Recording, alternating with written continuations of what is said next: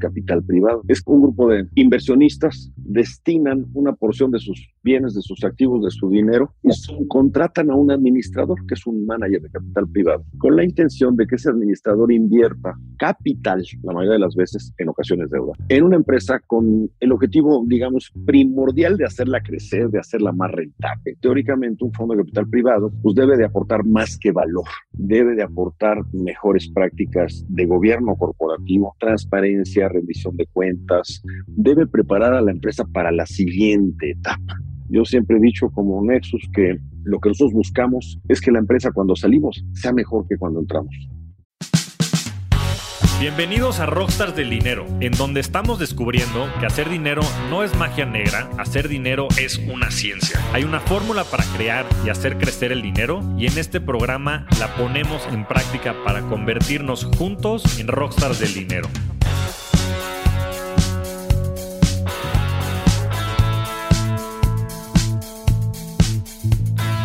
Bienvenidos a un nuevo episodio de Rockstars del Dinero. El día de hoy estoy muy entusiasmado. Tenemos un gran, gran invitado. Bienvenido, Arturo. Javier, muchas gracias por eh, permitirme platicar contigo y con tu auditorio. Un gusto. Muchas gracias. Pues fuiste uno de los más votados ahora que estuve preguntando por ahí en Twitter y en Instagram a quién debía invitar. La gente decía Arturo Zaval y hoy estás por acá. Te agradezco muchísimo tu tiempo, Arturo, y quiero que empecemos platicando un poco de tu carrera profesional, que la verdad es que es una carrera muy completa, tienes muchísima experiencia, sobre todo muchísimos éxitos. Me gustaría que nos dijeras cuál es tu pasión, cómo empezó esta carrera y qué te ha llevado hasta acá. Muchas gracias, Javier. Antes que nada, gracias por el concurso de popularidad. Me lanzaré para Reina de la Primavera o algo por el estilo también. No, pero vea, qué, qué gusto y qué orgullo. Eh, mira, te cuento rápidamente. Yo este, soy el quinto de cinco hijos. Hace ya un buen rato estudié ingeniería industrial en la Ibero. Y de ahí eh, tuve la fortuna de entrar a una empresa multinacional. Hacía yo análisis de planta, de retornos, etcétera Curiosamente, de ahí brinqué a un, a un banco, un banco que incluso después cambió de nombre y hoy es parte de lo que es Santander. Y ahí pues me tocó una época muy, muy, muy complicada porque a los pocos meses de que entrase yo, la banca fue nacionalizada, ¿no? Entonces eh, fue un cambio radical de metodología, sin embargo, al final del día ese banco que era Banca Serfino y Santander, pues me permitió primero crecer, comprender lo que era una operación bancaria. Eh, debo de reconocer que cuando entré pues, a duras penas, sabía yo eh, llenar un cheque. Obviamente no había transferencias electrónicas en estos días, pero bueno, al final del día me permitió ser parte de una división internacional con una crisis cambiaria, una crisis por la nacionalización que se dio en el 82, pues una crisis enorme, control cambiario, grandes devaluaciones del 300% en meses. Entonces sí fue todo un shock, la verdad.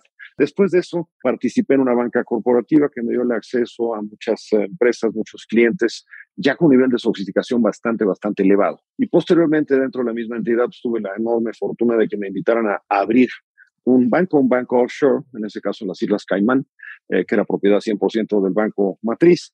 Pero pues eso fue padrísimo porque pues en ese banco empezamos con un capitalito y tenías que escoger todo, ¿no? Desde el color de las paredes, qué tarjetas de, de, presentación se utilizaban.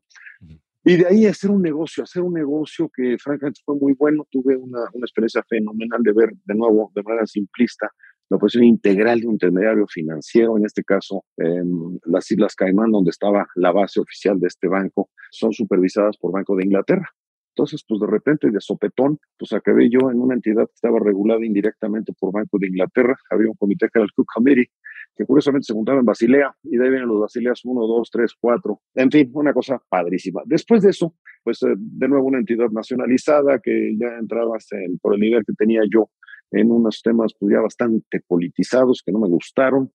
Y de ahí, pues me di un par de brincos, uno de ellos a, a, interacciones, a, a, lo que era Casa de Bolsa, en donde participé en la solicitud y en la formación de lo que era Banco Interacciones y otras cuestiones en el grupo financiero. Y de ahí brinqué a GBM. Eh, GBM, como comentamos eh, off the record, eh, pues GBM es una casa que acababa de comprar un banco, de la cual yo tengo además muchísimo cariño, una experiencia muy, muy retadora, muy difícil, muy padre. Mantengo ahí, como te decía, grandes amigos, todos ellos de hace unos años. Y la experiencia de combinar, pues en aquella época, un banco con un broker que era y es fenomenal. Me permitió también tener una, una visión mucho más cercana a lo que es el mercado bursátil, participando en esos momentos, pues ya en muchísimas operaciones que tenían que ver con, con equity. Eh, y por lo tanto, pues mezclé mucho la experiencia bancaria, la experiencia, digamos, financiera pura con la experiencia de los mercados bursátiles, haciendo ahí pues, muchas locuras en fondos que a lo mejor parecían de private equity en esa época, pero que todavía no se llamaban necesariamente así, hasta la propia colocación de deuda, de bonos y de acciones de grupo financiero en esa época GBM, con una historia que te la cuento rápidamente, el día que, que se fijó el precio para el IPO del grupo financiero GBM, pricing 5 de la tarde en Nueva York, 4 en México, give or take, y a las 7 mataron al candidato presidencial Colosio. Entonces, con eso te digo el, marasmo que fue toda esa época, muy difícil, sin embargo, muy padre y de la que de nuevo se aprende mucho y de la que aún mantengo excelentes amigos. Eh, después de eso, pues había otro amigo que me tuvo a bien invitar a, a, ser parte de un grupo internacional que quería comprar y abrir bancos y casas de bolsa en México, que era Banco Santander.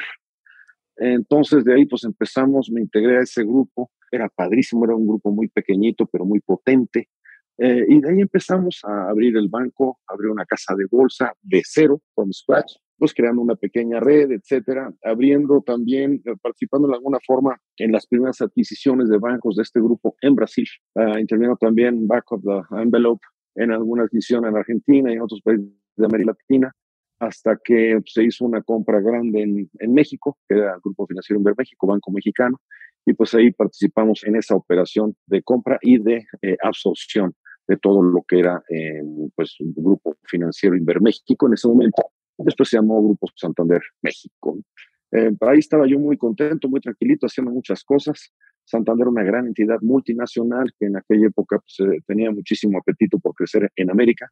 Eh, así lo hizo. Y en ese momento, pues aún algún compañero em, antiguo, Luis Harvey, hablando con él, platicando, me dice, oye, estoy haciendo esto de M&A Advisory, pero pues fíjate que le llevo inversiones a los fondos, ¿no? De capital privado. Y llega un momento dice, caray, ¿por qué no intentamos levantar uno? ¿Te interesa? Pues ahora le va. Entonces eh, dejé el H, el H Santander y de ahí directamente me asocié a Nexus Capital, donde en el mismo año levantamos una, un, primer fondo, un primer fondo que eh, pues eh, levantamos en 1998, 99, que hizo sus primeras inversiones precisamente en 99, y, y este fue pues, un fondo de 77 millones, de ahí en 2001, 2002 levantamos otro de 120, en fin, y de ahí sigue la, la, la historia hasta los últimos que hemos levantado en Capital para México, perdón, 6, Nexus Capital 6, al mismo tiempo un fondo de, deuda en México, deuda mezzanine, y también tenemos un fondo en, España, Nexus Iberia, y con otros planes que si quieres ahora abundo. Pero al final del día, pues esa fue más o menos la trayectoria,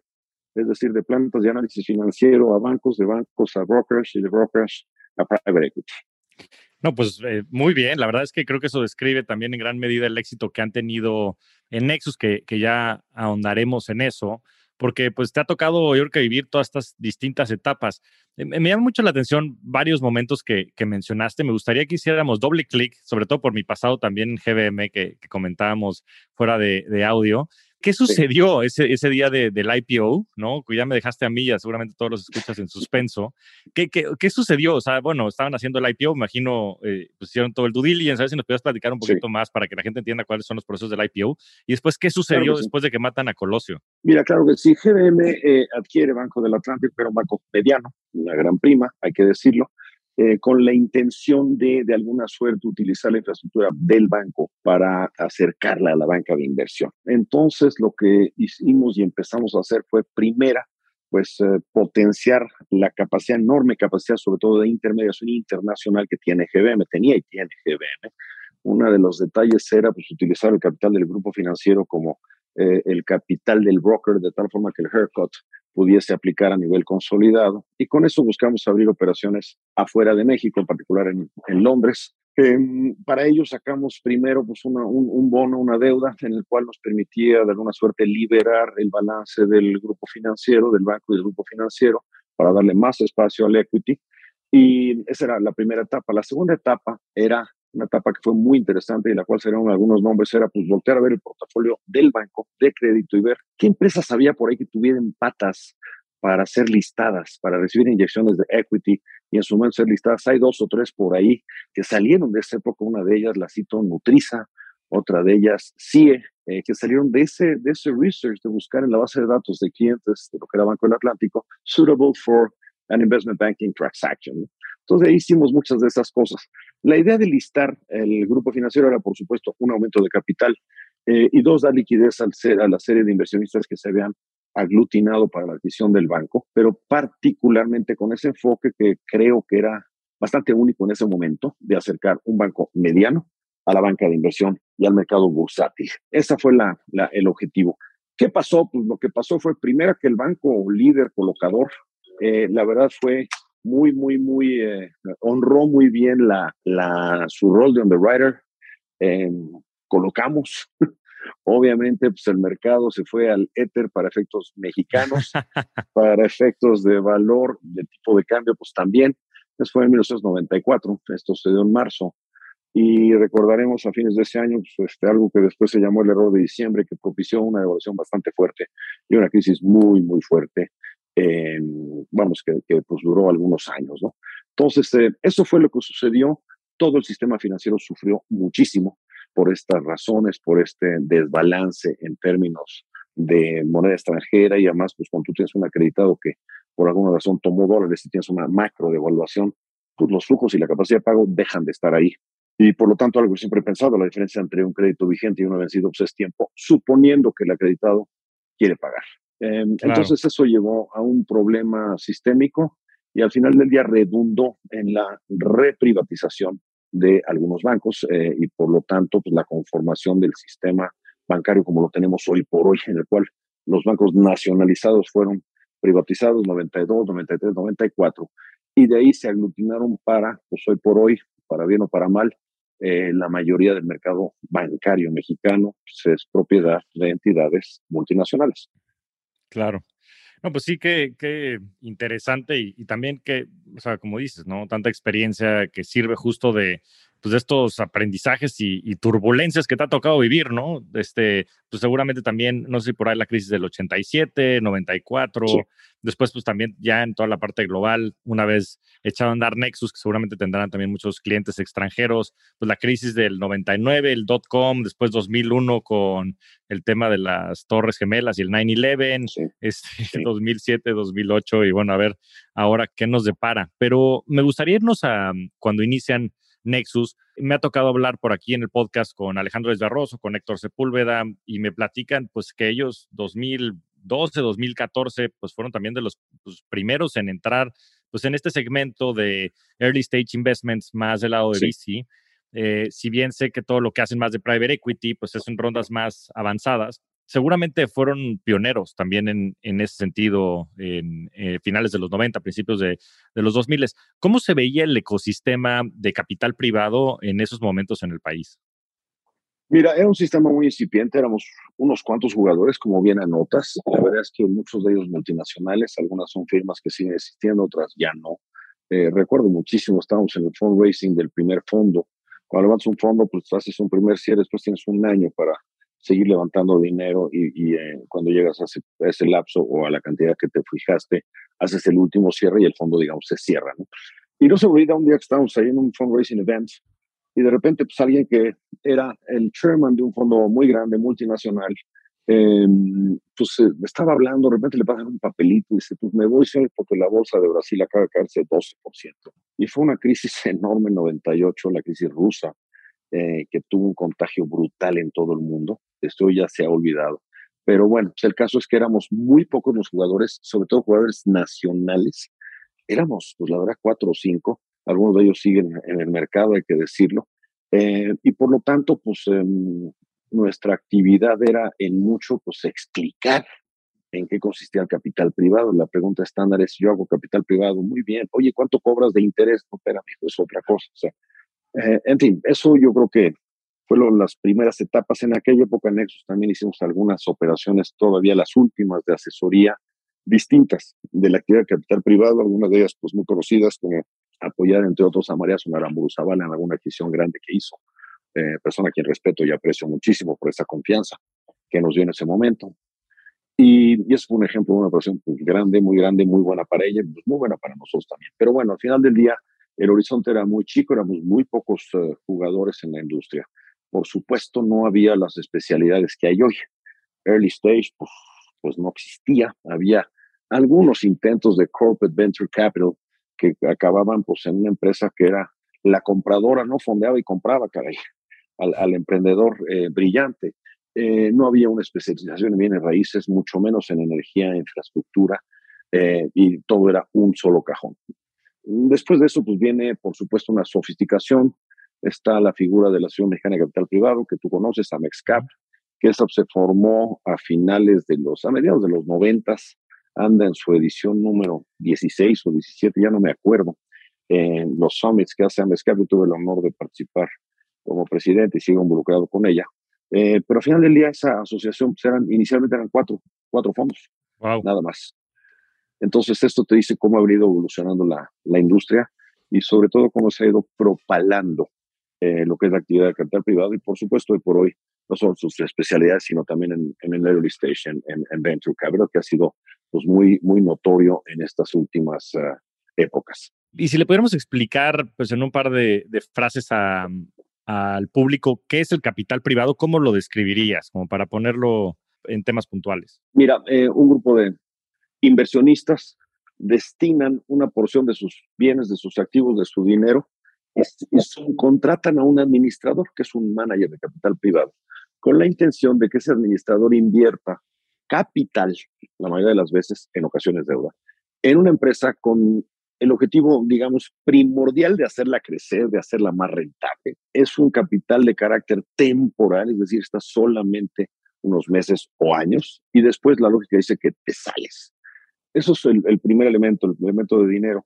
El segundo elemento es que teóricamente un fondo de capital privado, por la experiencia de quienes administramos ese fondo, pues debe de aportar más que valor.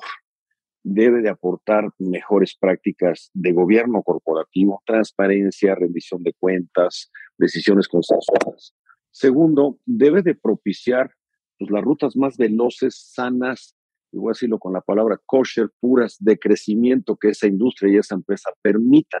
Y la tercera, y quizás la más importante, debe preparar a la empresa para la siguiente etapa. Hay fondos de etapa muy temprana en la vida de la empresa. Bueno, hay fondos que, o, inversiones que financian una idea. Después tenemos el early stage, después tenemos el VC, después tenemos la, la ronda, me da mucha risa, serie A, serie B, serie C, porque en, en private equity no se le llaman así, se llaman follow one. Eh, pero en VC son las rondas A, B, C, D, F, G, H, I, te acabas el abecedario, ¿no? Pero al final del día, lo único que va sucediendo es que la empresa va recibiendo infusiones, no solo de dinero, sino también de muchísimos aspectos de carácter cualitativo que hacen teóricamente de la empresa una mejor empresa. Yo siempre he dicho como Nexus que lo que nosotros buscamos es que la empresa cuando salimos sea mejor que cuando entramos. A lo mejor ganamos mucho dinero, a lo mejor no ganamos, pero es muy importante que la empresa sea una, insisto, mejor empresa. Un ejemplo clásico es, ok, nosotros metemos dinero en una firma, estamos ahí unos añitos, y pues si las cosas se alinean, pues la llevas a mercados, la llevas a bolsa. Tengo el orgullo de decirte que Nexus es, como fondo de capital, es el fondo que en América Latina más IPOs ha tenido como emisor, como sponsor, como participante, como accionista, llevamos siete. Y ningún otro fondo en América Latina ha hecho eso, ¿no? Somos unos enamorados del mercado, sí, para bien y para mal, ¿eh? También nos hemos llevado nuestros ramalazos, pero bueno, esa es otra, ese es para otro tequila, Javier. Sí, claro. No, la verdad es que creo que, este, sin duda, bueno, yo que también trabajé en GBM y que he estado mucho tiempo en el sector financiero, pues Nexus tiene muchísimo prestigio, ¿no? Por eso, si no mal recuerdo, Genoma Lab es una de ellas, ¿no? no sé. Así es. Este, ¿Algún un par más que puedas mencionar? Como no, es otra de ellas, otra es eh, Grupo de Santa Fe, otra es Ayalfa, otra empresa que hicimos un dispacking el año pasado, eh, muy complicado, un mercado diferente. Eh, y algunas otras que desgraciadamente no han sobrevivido eh, a los años después, una es de Somex, la otra es que Editorial, que pasa por, por momentos difíciles, ¿no? Pero son inversiones que para nosotros fueron muy buenas y en la que a mi juicio satisfacimos esos criterios de preparar a la empresa para un siguiente estadio, institucionalizarla, darle gobierno corporativo, transparencia, de tal forma que fueron colocadas y colocarse exitosamente en los mercados. Correcto. Sí, y a eso quería entrar y ya ahondar un poco más en Nexus y empezar por porque nos comentes qué hace a, Nexus especial. Estuve platicando con, con Héctor Sepúlveda y hablamos mucho de, temas que ahora mencionas, como pues que el dinero, yo creo que más con el tiempo y con las empresas y, sobre todo con los emprendedores más exitosos, se, empieza a volver un poco un commodity, ¿no? Y, lo que me gustaría preguntarte es justo, ¿qué es lo que hace a Nexus especial? ¿Por qué eh, han tenido, o sea, cuál ha sido la fórmula del éxito de Nexus? Mira, gracias, gracias por la pregunta, Javier. Debo de precisar que de la misma forma que hemos tenido éxitos, también hemos tenido grandes fracasos y errores, ¿no? Este, finalmente, el resultado es que las cicatrices son las que nos hacen aprender. No solo las fotos o los trofeos o los, o los tombstones, ¿no? Que hay muchísimos por aquí. Sin lugar a dudas, yo creo que lo que hace a Nexus diferente es, primera, pues si hay un cúmulo de experiencia, ¿no? yo podré tener cierta edad, pero el resto del equipo de Nexus es, es una mezcla, desde 20 hasta la mía, este, y eso permite que haya un cross-fertilization, que es muy difícil de lograr, en el cual tienes pues, una actitud agresiva o no, pero comprendes, sabes lo que es un crypto, sabes lo que es un NFT, pero al mismo tiempo también has tenido ramalazos de, de hacer un IPO en situaciones tan adversas como las que comenté. ¿no? Eh, hubo una operación que hicimos, te la cuento, me da mucha risa, que se llama Tracción, eh, es una empresa listada en, México, y la colocamos unos días después de que el señor Trump se estaba peleando con Kim Il-jong, ¿no? Y el VIX tocó 29, ¿no? El índice de volatilidad, entonces decían, puta, ¿salimos o no salimos? Decíamos, caray, si no salimos ahorita nos vamos a tener que esperar tres o cuatro años, Y salimos con una evaluación fregadísima, pero salimos. Yo y la empresa es un éxito, es una gran empresa, bursátil, etcétera, que va para arriba.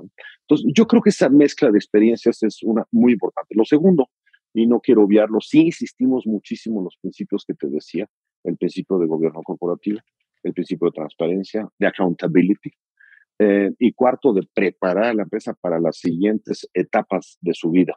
El tema de ESG, que pues, hoy es muy tocado, pues, es un tema que nosotros tenemos en, en el DNA desde hace muchísimos años. En nuestra industria hay ciertos ciertas metodologías, una de ellas más, eh, más este, dichas, más mencionadas que otra, una de ellas es los 100 eh, Day Plan. Es decir, tú vas a entrar a una inversión y pues tienes que hacer X y cosas, lograr en 100 días. Nosotros le decimos el de 180, ¿no? Son 90 y 90 después. 90 de lo que tienes que encontrar para que, para en cuanto entras, efectivamente, de acuerdo con los socios que tengas o con la administración, implementarlos. La velocidad es fundamental. Déjame hacer un paralelo. Una de las cosas más impresionantes que sí la notas es la velocidad de crecimiento de las empresas, sobre todo en las etapas eh, tempranas, las etapas de VC, lo que hemos visto en los últimos años en VC, pues es impresionante, ¿no?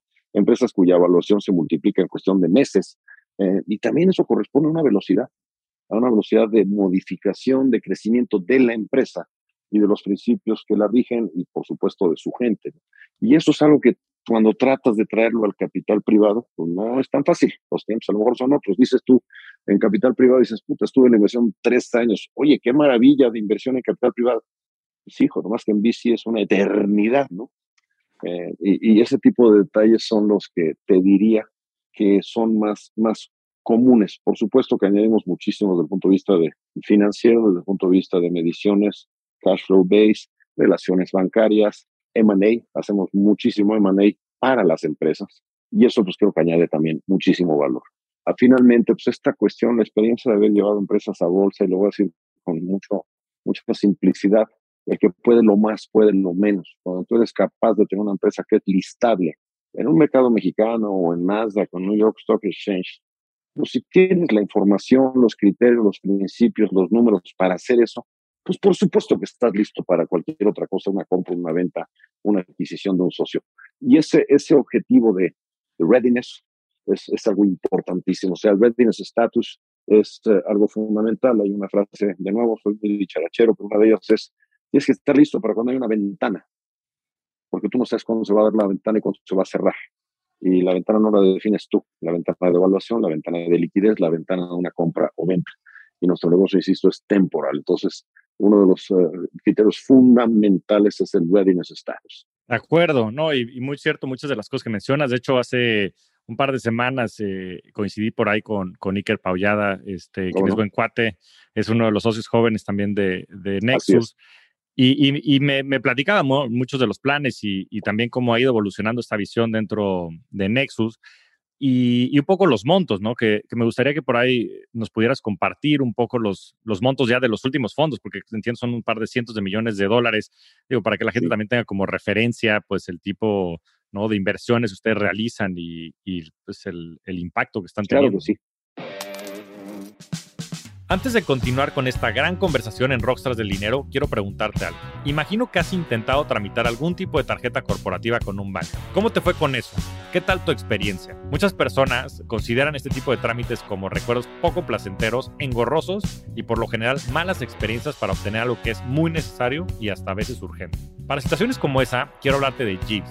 Con Jeeves, olvídate de los procesos lentos y tediosos para acceder a tarjetas de crédito y financiamiento para tu empresa. Regístrate en Esto es t r y j w e s.com e ingresa nuestro código referido que es Rockstars. Y en cuestión de días tendrás tarjetas de crédito físicas y virtuales ilimitadas para todo tu equipo junto con una plataforma de gestión de gastos, así como también opción a capital de trabajo y créditos de crecimiento.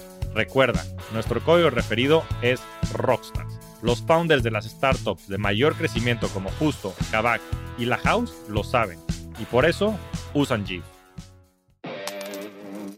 Claro que sí, mira, el último fondo de capital es el fondo 6, es un fondo de 550 millones de dólares, fondo ya de, alguna, de algún tamaño considerable, hicimos ahí inversiones de 70 y tantos millones de dólares, varias de ellas, aunque claro, hacemos más chicas, otro fondo que tenemos de deuda, que en su momento era poco más de 200 millones de dólares, 220 millones de dólares, tenemos un fondo en España que son 170 millones de euros, en su momento eran 190 y tantos, casi 200 millones de dólares, y en el agregado hemos levantado más de 1.6 billones, levantado, colocado y devuelto mucho más, gracias a Dios, que eso. Hay otra figura que es la figura de las coinversiones, en el cual el fondo hace una inversión a una empresa y si te falta un cacho o alguien más le quiere meter, pues haces a un inversionista tuyo, lo invitas y pone otra inversión al lado.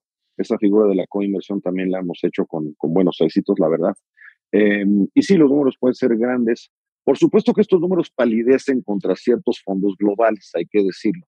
sin embargo, pues, como orgulloso fondo mexicano, eh, sí te quiero decir que somos de los, de los grandes en este país. Y una cosa que también en su momento nos fue difícil, pero somos un fondo, un manager, perdón, diversificado. Tenemos eh, fondos de capital para México y Estados Unidos. Tenemos fondos de capital para España, Portugal, la península ibérica. Tenemos fondos de deuda para México principalmente, pero también con enfoque a Estados Unidos. Y no quiero dejar de mencionar que somos accionistas minoritarios de un excelente manager de venture capital que se llama Ignea, en el cual pues Álvaro Rodríguez y sus socios este, les acompañamos de un modo un poco más pasivo por razones evidentes, pero tenemos ya una gama de diferentes clases de activos y sin que nos consideremos especialistas en todo, sí nos permite hacer referenciaciones cruzadas y por supuesto pensamos añadir valor en todas ellas. Siempre que hacemos alguna diversificación de este tipo, solamente lo haremos asociándonos con equipos dedicados, como decimos, equipos especializados,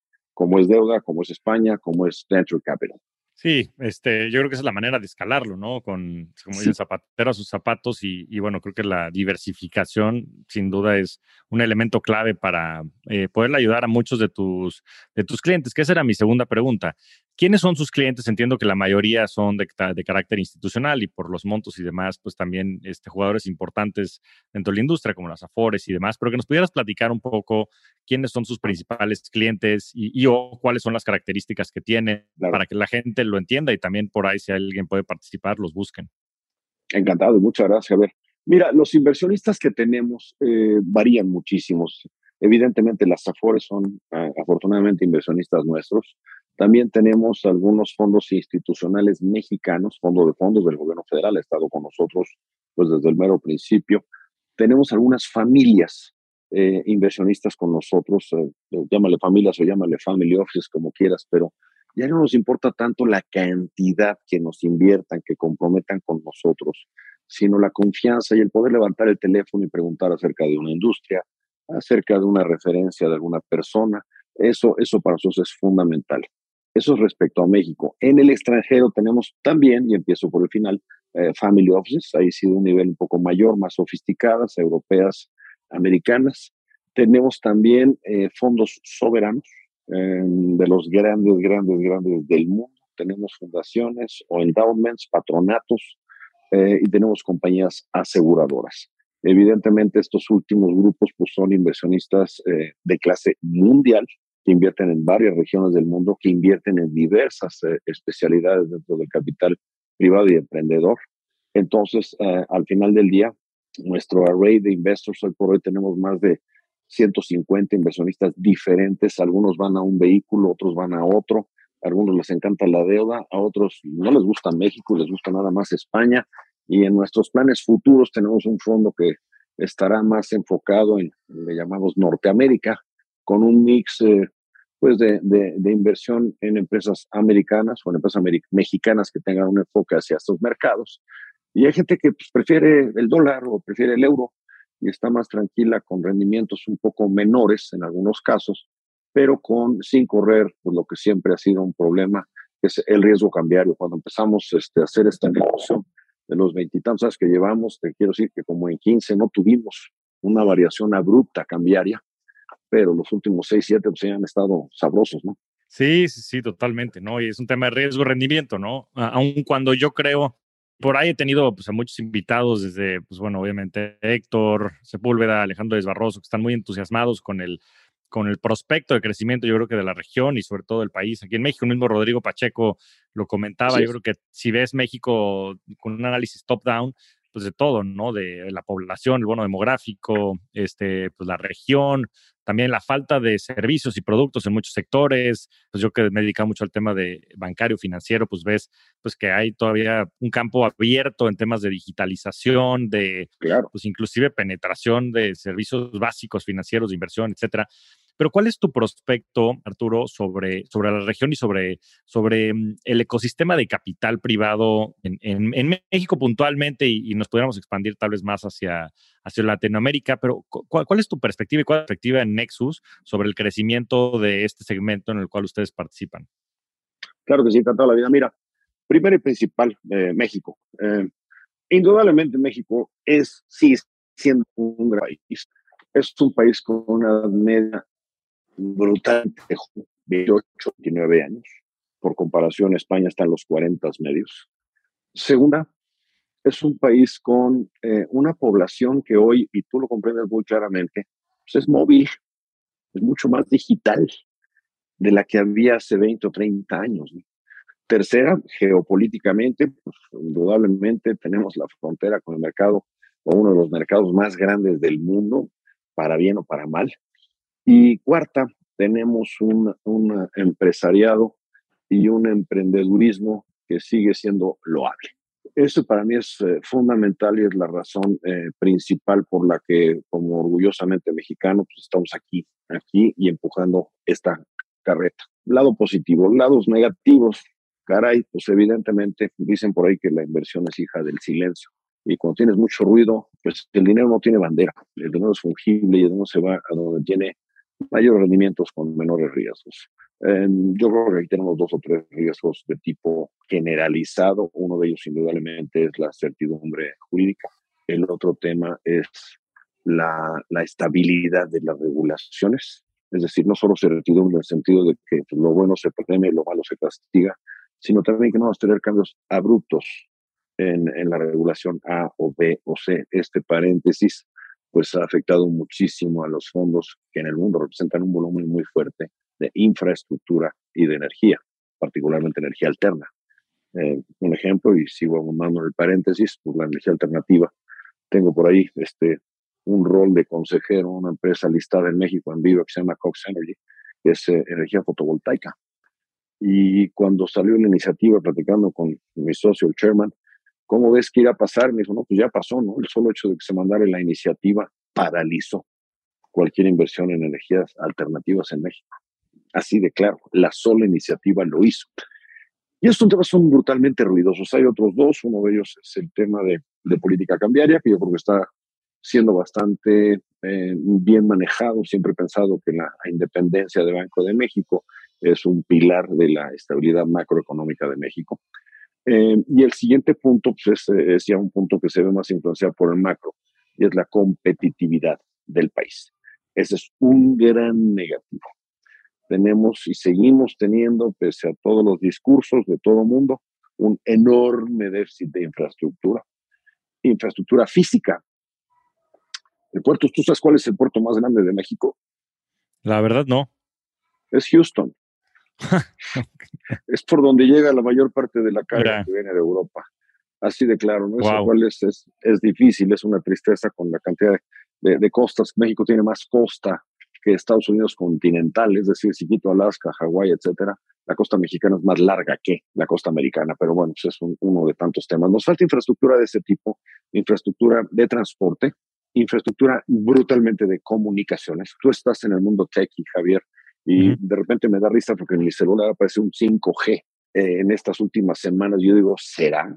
Este, y a la cuadra se cae, ¿no? Pero bueno, eh, nos falta indudablemente esa conectividad, que es una estructura de telecomunicaciones fundamental. Y una muy importante que a la gente se le olvida, y perdón, pero voy a echarme otra vez el comercial. Tú y yo estamos comunicándonos por una herramienta tecnológica y tenemos muchísimos medios digitales que necesitamos enchufar a alguna red que le dé energía. Y se nos olvida el impacto de la falta de energía. Si tú me preguntas, cuáles son los dos o tres principales retos, por no decir problemas, que tiene México. Uno es la generación de energía, que se prevé un déficit brutal. Y no quiero hablar del tema ecológico, porque entonces nos quedamos aquí cuatro horas. Pero uno, indudablemente, el déficit de energía. El segundo, indudablemente, eh, el costo del capital, que comparativamente con otras latitudes, levantar o conseguir capital, financiamiento o equity mismo, es muy difícil y muy caro en México. Y te lo digo dedicándome a eso, caray. Es un poco frustrante. Y yo diría que esas dos o tres cuestiones, es decir, energía, es decir, costo de capital, es decir, ciertas infraestructuras de comunicaciones y de transportes, son los grandes retos que México tiene desde el punto de vista económico. Hay otros retos. Eh, uno de ellos es la certidumbre jurídica, el otro es eh, la transparencia, el otro es el Estado de Derecho, el otro son los temas democráticos, eh, que también como mexicano pues me preocupan. En fin, cierto tipo de temas que son retos, pero en otro campo. En el campo macro, pues esos son los tres o cuatro que yo veo como, como enormes barreras que México tiene que superar para, lo voy a decir muy duro como lo siento, para llegar realmente al siglo XXI. Escuchaba una conferencia, exactamente, escuchaba una conferencia bien simpática. Oye, no estamos siendo un sustituto para China en términos de plataforma de producción para el mercado americano. No, no tendríamos la potencia de ser una plataforma para sustituir a todo Asia, no nada más a China. En fin, muchos detalles, pero son mis, mis cuatro, te diría, y lo estoy poniendo en bonito, grandes retos que tiene México no, hacia el resto de este siglo XXI. Creo, creo que tienes muchísima razón y me gusta mucho cómo lo, lo, pones como retos, porque como bien dices, pues son áreas de oportunidad que hoy existen que no han permitido que México realice ese potencial, pero por otro lado son grandes oportunidades, ¿no? Para que podamos en verdad eh, realizar este potencial. Me gusta mucho como lo dices, que pudiéramos no nada más ser un sustituto para China, sino para todo Asia. Y pues ahí el crecimiento del país podría ser exponencial, ¿no? Yo creo que mm, eh, poco a poco pues tendremos que ir realizando ese potencial porque pues de otra manera nunca vamos a poder, eh, como dices, llegar al siglo XXI, ¿no? Hay muchas cosas que el mismo, la misma estructura del capital, como tú dices, al ser fungible, si no vamos realizando ese potencial, ese capital se va a ir a otras regiones del mundo y no vamos a poder crecer como creo que debiéramos hacerlo. E impresionante el, el tema que dice sobre los puertos, ¿no? Y la cantidad de conexiones que tenemos o potenciales conexiones y, que no realizamos, ¿no? Entonces, bueno, pues ahí hay un par de ideas para este, mucha de la audiencia que es emprendedora, que son personas muy apasionadas para poderse también poner a trabajar en todos sus frentes, no nada más desde el lado emprendedor, sino también desde el lado este, civil. Venimos de tener una conversación con Alexandra Zapata y con Pablo acerca de la participación ciudadana y yo creo que también todo este lado democrático es responsabilidad de todos nosotros y tenemos que empezar también a ser más activos en esta vida civil para poder también incidir en, en las, en, las administraciones que tenemos como, como país. Ahora, me gustaría saltar a otro tema, que es el tema de los mercados financieros. En, lo que va del año, eh, pues el Nasdaq ya está bajo más de 20%, el Standard Poor's por ahí de 15%, la volatilidad ha estado bien fuerte, las tasas están subiendo, la inflación está por los cielos. Entonces, me gustaría que, que, nos dieras un poco tu view personal y, bueno, también lo que consideran en Nexus sobre lo que está ocurriendo en los mercados financieros y lo que esto implica también para, para ustedes como fondo. Por supuesto. Eh, mira, al final del día los mercados privados tienen una, acaban tener una correlación con los mercados públicos, ¿no? cualquiera de sus, uh, de sus acepciones, sea VC, sea early stage, o sea growth, o sea mezzanine, acabas viendo al mercado público como el referente, ¿no? Punto uno. Punto dos, tenemos un tema que es único, por lo menos en mi experiencia, y déjame sintetizarlo, nos pasamos dos años de una locura que fue una pandemia. Salimos de la pandemia y a las semanas de la pandemia nos cae un asomo regional, pero realidad local de guerra, ¿no? que la verdad es que no habíamos visto, por lo menos desde el punto de vista occidental, desde las guerras de Medio Oriente, las guerras de Irak, etcétera, hace pues, probablemente 20 años. Sobre todo, ninguna con la virulencia, eh, no solo en los actos bélicos per se, sino en el confrontamiento de regiones como es Europa, como es la OTAN, contra Rusia y en su caso, potencialmente contra otras dos grandes potencias como son China e India. No hay que olvidar esa perspectiva. Entonces, esto porque lo cito porque pues finalmente la volatilidad que ha que ha causado, yo, yo, yo soy amigo paréntesis del VIX, ¿no? Este, sí lo sigo y sí lo checo, ¿no? Y cuando tú ves el VIX así como loco, como si fuera electrocardiograma de alguien que le está dando efectivamente un infarto, eh, pues te das cuenta que, que, ahí hay muchos problemas. Hay otro tema brutal. Claro, perdón que te interrumpa, Arturo, que nada más para explicar a la gente, el VIX es el índice de volatilidad del Standard Poor's 500. Entonces, cuando el VIX sube, lo que quiere decir es que la volatilidad implícita del índice es muy alta. Entonces, eso no es bueno para los mercados financieros por lo general, hay mucha turbulencia. Perdón por Exactamente. No, no, al contrario, gracias por la precisión porque me ayuda a explicarlo. Es muy bueno para los traders de intradía, ¿no?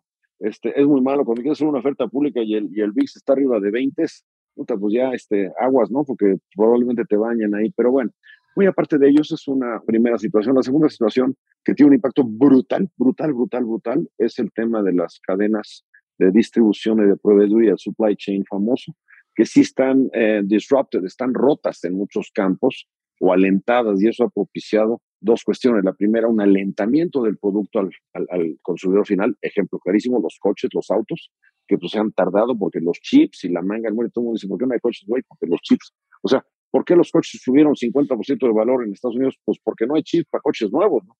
Así de fácil, ¿no? Después de eso, eh, también otras cadenas de producción se vieron rotas, o de proveeduría de producto terminado. Tercero, en adición, adicionalmente, adicional, y es increíble, energía. Tenemos energía, el gas natural, pues se fue, eh, digo, ha subido su precio como 300% en los últimos meses. El petróleo, lo sabemos, estaba en 40, 50, se fue arriba de 100. De nuevo, volatilidad. Pero lo más importante es que esto propició una inflación. Y todos estos factores, supply chain, logística, el tema médico de contagios de COVID, que si ya acabó o no, más el precio de la energía, te generan un ruido enorme en los mercados. Lo que estamos viendo en los índices es pues, el pues, resultado de dos cosas. La primera, pues sí es muy bonito y muy honroso decir, sí, yo me voy a salir del mercado ruso y a volar y no sé qué. Pues sí, güey, nomás que vas a vender un poquito menos, ¿no? Y eso se empieza a reflejar en los financials. Eh, el segundo es, oye, las energéticas están en boom. Oye, hasta Pemex y Comisión Federal ganaron dinero en este trimestre. ¿Cuál es un milagro? Me pongo de pie, pero bueno, este, ¿A qué costo? A costo del consumidor, indudablemente. Entonces, todo este tipo de factores propician, en mi opinión, un alentamiento de los mercados, queramos o no. La volatilidad creo que va a continuar, punto uno. Punto dos, el elemento inflacionario, que en mucho, en el caso de México, indudablemente es, no quiero decir importado, pero resultado de esta crisis global eh, o de estos problemas globales. Yo no creo que la inflación sea, eh, regrese a los niveles que teníamos hace un año o diez, en el corto plazo. Y eso también tiene un impacto en el costo de, en la tasa de interés y por lo tanto en el costo del dinero que citamos hace un momento, Javier. Entonces, ¿cómo veo yo esto para México? Y es un entorno social, como comentamos hace un momento, pues este revueltito, vienen elecciones en dos años y pico, tenemos cambio de presidencia, perdón, y elecciones son un poco menos, en un escenario brutalmente ruidoso. Yo creo tener o mantener un eh, escenario bastante volátil durante los siguientes, eh, por lo menos, meses, en el caso de economía eh, y en el caso social, pues creo que nos queda un par de añitos este, que van a estar divertidos. En el caso de los mercados en México, como te dije, pues somos apasionados de los mercados como Nexus. En lo personal, pues, soy consejero de, de, Viva, donde ahí está Santiago y mi queridísima María Arisa, que trabajó conmigo en AMESCAP. Cuando yo chairman, tuve el honor de contratarla como CEO de AMESCAP. Y bueno, estoy muy consciente de lo que se hace tanto en BBB como en Viva, estoy muy consciente de lo que logró un GBM, la apertura de ese enorme número de cuentas. Ahora le voy a echar yo este, comercial a, Javier, el sistema bursátil mexicano no solo no creció, sino que disminuyó el número de cuentas de alrededor de 200 mil durante 20 años. Y los esfuerzos de equipos eh, y de personas como Javier, y lo digo con de verdad gran respeto, llevaron este número de cuentas a los millones de cuentas en un plazo de dos o tres años. Y eso es impresionante. Alguien me decía, es que eso no sirve. Le dije, no, ¿cómo no? Perdóname, pero esa tubería, haberla montado, haberla tenido, haberla puesto en la mente del inversionista chico, mediano, grande, que puede el día de mañana entrar a Equities es una bendición. Entonces, esas para mí, hablamos de oportunidades hace un rato, una de las mayores oportunidades que tiene México. Eh, se habla mucho de la inclusión financiera, yo hablo mucho de la inclusión bursátil. Muy bien, ¿no? Tenga alguien el que alguien tenga una chequera y le paguen 0%, pues para mí eso no es inclusión financiera, ¿no? De acuerdo, ¿no? Pues, muchas gracias por, por tus amables palabras, Arturo. La verdad es que me ha tocado también representar a un gran grupo, como fue en su momento GBM, y también a muchísimas talentosas eh, personas que colaboran dentro de él. Y como dices, yo coincido contigo, es un tema de, crear esta infraestructura para que la gente pueda invertir. A mí me parece pues algo indignante que existan pues, cerca de 250 mil millones de dólares al 0% entre los bancos, ¿no? Concentrado en los dos más grandes bancos del país. Y estos son, eh, pues, cerca, la tasa de interés de ahorita, de, pues, que es casi el 7%, pues son cerca de 15 mil millones de dólares que estas personas podrían exhibiendo, los ahorradores, eh, directo en sus bolsillos, simplemente por invertir ese dinero en CETES, ¿no? Entonces, pues qué bueno que podamos estar creando esta infraestructura para que la gente empiece a abrir los ojos y a invertir su dinero y a tener estos retornos de capital que, como bien dices, con el tema de la inflación, bien los vamos a necesitar todos, ¿no? Porque el costo de vida eh, nos va a subir a todos de, de manera pareja. Y si bien coincido contigo absolutamente que el entorno en el corto plazo se ve muy complicado, sobre todo, como bien dices, el costo del capital, porque al final del día, si las tasas de interés son altas, y añadiendo todo lo que muy bien mencionas, ¿no? De esta turbulencia y los impactos, el impacto que esto va a tener sobre todo en las empresas y que se va a ver reflejado en los precios de las acciones y demás, los, las potenciales bajas de las valuaciones, no nada más en los mercados públicos, sino también en los privados, como bien dices, que están correlacionados, pues va a hacer que, el, que en el corto plazo haya mucha turbulencia. Ahora, en el largo plazo, como siempre, eh, pues yo creo que hay que apostarle pues, a la formación de capital y también al ingenio humano, ¿no? Yo estoy convencido de que Nexus y la bolsa y el Standard Poor's en el muy largo plazo seguirán subiendo porque pues el, esa es la manera en la que se construye valor y se genera valor, ¿no? A través del capital. Y, creo que hay que seguir este, entusiasmados del potencial que existe en el país, del potencial que existe en la humanidad y, del crecimiento que esto va a tener y, y, cómo se va a ver reflejado en las inversiones. Ahora, ya me gustaría pasar a las, a las preguntas rápidas, nos podríamos quedar horas platicando. Y la primera pregunta es, eh, ¿cuál es tu libro, libro favorito, Arturo? Indudablemente, El hombre en busca de sentido, de Víctor Frankl. Indudablemente es un libro, digo, basado en una experiencia personal suya, pero tiene una frase que para mí es fundamental y dice que la última libertad que tú le puedes quitar al ser humano es la actitud con la que enfrenta las circunstancias de su vida. Y, en mi opinión, pues partiendo de la credibilidad que todo el mundo tenemos, la potencia, muchas potencias de hacer muchas cosas bien, pues, la diferencia está en la actitud. Y para mí es, por lo tanto, fundamental el principio y el libro. Se lo recomiendo mucho. Gran, gran, grandísimo libro. También es uno de mis favoritos y la verdad es que me da mucho gusto que, que, por más que seas financiero toda la vida, yo creo que siempre hay que remontarnos pues, a estos valores humanos y a estos principios que nos hacen ver la vida y ser felices, ¿no? Entonces, sí, qué bueno que, que, que, menciones este gran libro. Em, ¿Podcast favorito o qué, qué te gusta escuchar de manera habitual? Mira, escucho muchos TED Talks, indudablemente. Tengo otro gran amigo, el Oso Traba, que por aquí hace algunas cosillas bastante bien. Tú lo conoces también. Eh, no soy tanto de escuchar, eh, te lo digo abiertamente sí me meto a TED, me gusta, hay algunas cosas de, Stanford que veo por aquí por allá, eh, más sobre temas específicos, sobre todo los de actualización. Me acuerdo muchísimo hace cinco o seis años, pues empezó a oír algunas pláticas de algunos talks sobre criptos. Y alguna vez con alguien hace cinco o seis años decía, ¿qué es eso, güey? No, pues no sé, pero es algo que yo creo que va, va a tener algún futuro, pero bueno, pues es un poco un mantra personal buscar la, continua actualización. Buenísimo. Hablando de criptos, ¿qué, qué opinas, ¿qué opinas de las criptos? Mira, me es difícil, bueno, primero, cripto es una, una, en términos de blockchain, indudablemente la tecnología de blockchain es, fenomenal, es única. El lado negativo, pues, eh, o positivo, como lo quieras ver, es que permite realmente una privacidad y una seguridad única. Claro, a menos de que alguien le dé la llave, ¿no? Este, contra eso no hay defensa nunca. Eh, punto uno. Punto dos, indudablemente creo que vamos hacia allá por temas de primera seguridad. Y segundo, el subyacente de cualquier cripto, tú entiendes más que yo por tu estadía en Bitso también, eh, pues el subyacente de una moneda, de una cryptocurrency, tiene muchísimo que ver con la eh, seriedad, ortodoxia, origen y, expectativas de quien la lanza. Eh, de verdad que me da mucha risa de repente algunos criptos con bases en algunas cosas, hay una de piña que me da mucha risa, ¿no?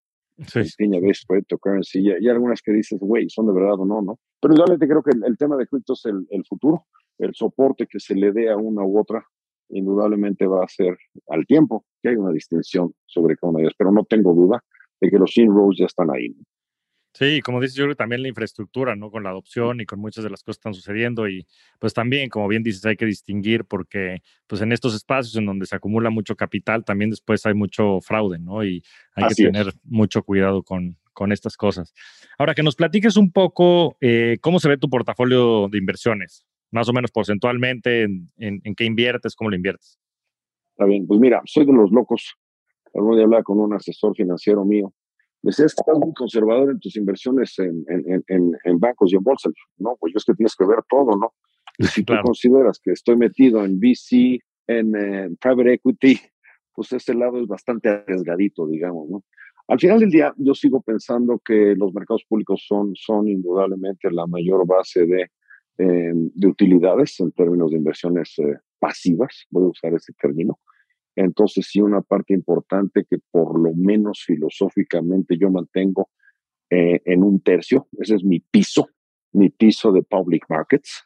Principio número uno. El principio número dos es, este, derivados le meto poco, te lo digo abiertamente. Eh, y el tema número tres es la distinción entre monedas y lugares, regiones. Eh, monedas, ¿por qué? Pues porque de repente vas a, a, dólar, de repente vas a euro, Eventualmente tengo algunas otras cosas, yo sí lo hago de repente, pero sí tengo una, y obviamente en pesos, tienes una diversificación de monedas.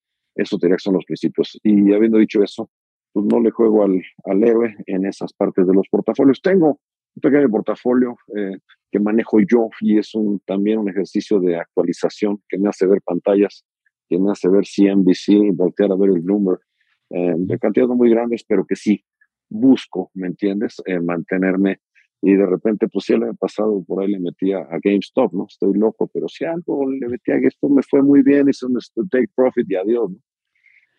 Bien, pues yo creo que también hay que mantenerse actualizados, como bien dices, yo creo que es parte también eh, pues del aprendizaje, como has comentado en varias ocasiones en el, en el podcast y, y bueno, pues también tener como un balance muy sano en cuanto a este riesgo rendimiento, ¿no? Y me imagino que también pues, parte importante de tus inversiones están invertidas en los distintos fondos de Nexus, ¿no? Que creo que es una parte importantísima, ¿no? Este skin in the game, como bien le dicen, y este, pues es algo que también transmite mucha confianza a todos sus inversionistas.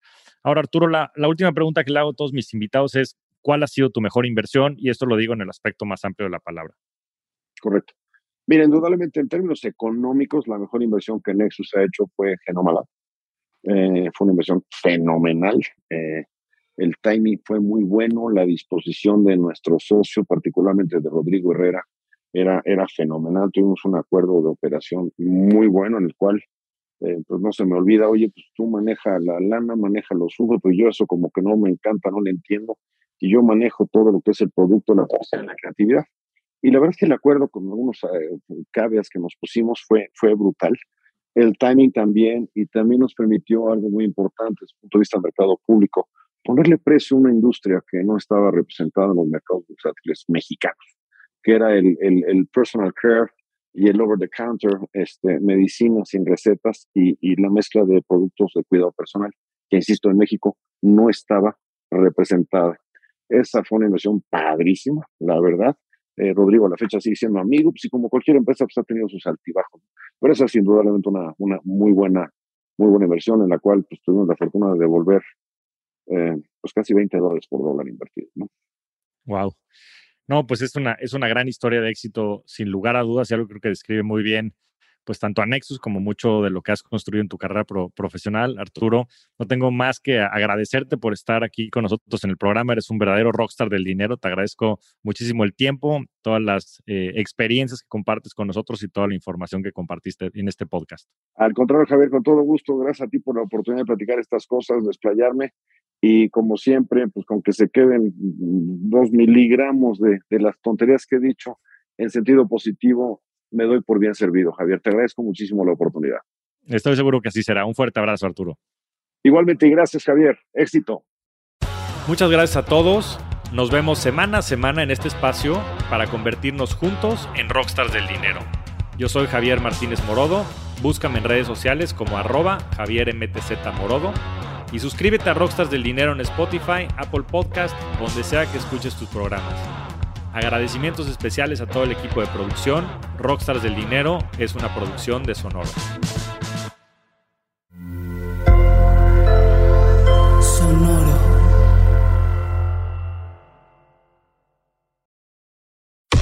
Cuéntame de economía. Nueva temporada. Nuevas voces. Cuéntame de economía. Podcast que hará tu vida financiera más sencilla. Sencilla. Si tú eres de los que no sabe cómo ahorrar, qué subió de precio y por qué, cómo sacar un crédito o cómo entender el Temec, Cuéntame de economía es para ti. Aquí te lo contamos sencillo y a la carta. Cuéntame de economía para que la economía y el dinero no te hagan sufrir. Un episodio nuevo cada lunes en todas las plataformas de podcast y el canal de YouTube de Expansión. Step into the world of power, loyalty, and luck. I'm gonna make him an offer he can't refuse. With family, cannolis, and spins mean everything. Now, you wanna get mixed up in the family business. Introducing The Godfather at ChumbaCasino.com. Test your luck in the shadowy world of The Godfather slot. Someday, I will call upon you to do a service for me. Play The Godfather now at ChumbaCasino.com. Welcome to the family. No purchase necessary. VGW Group. Void where prohibited by law. 18 plus. Terms and conditions apply.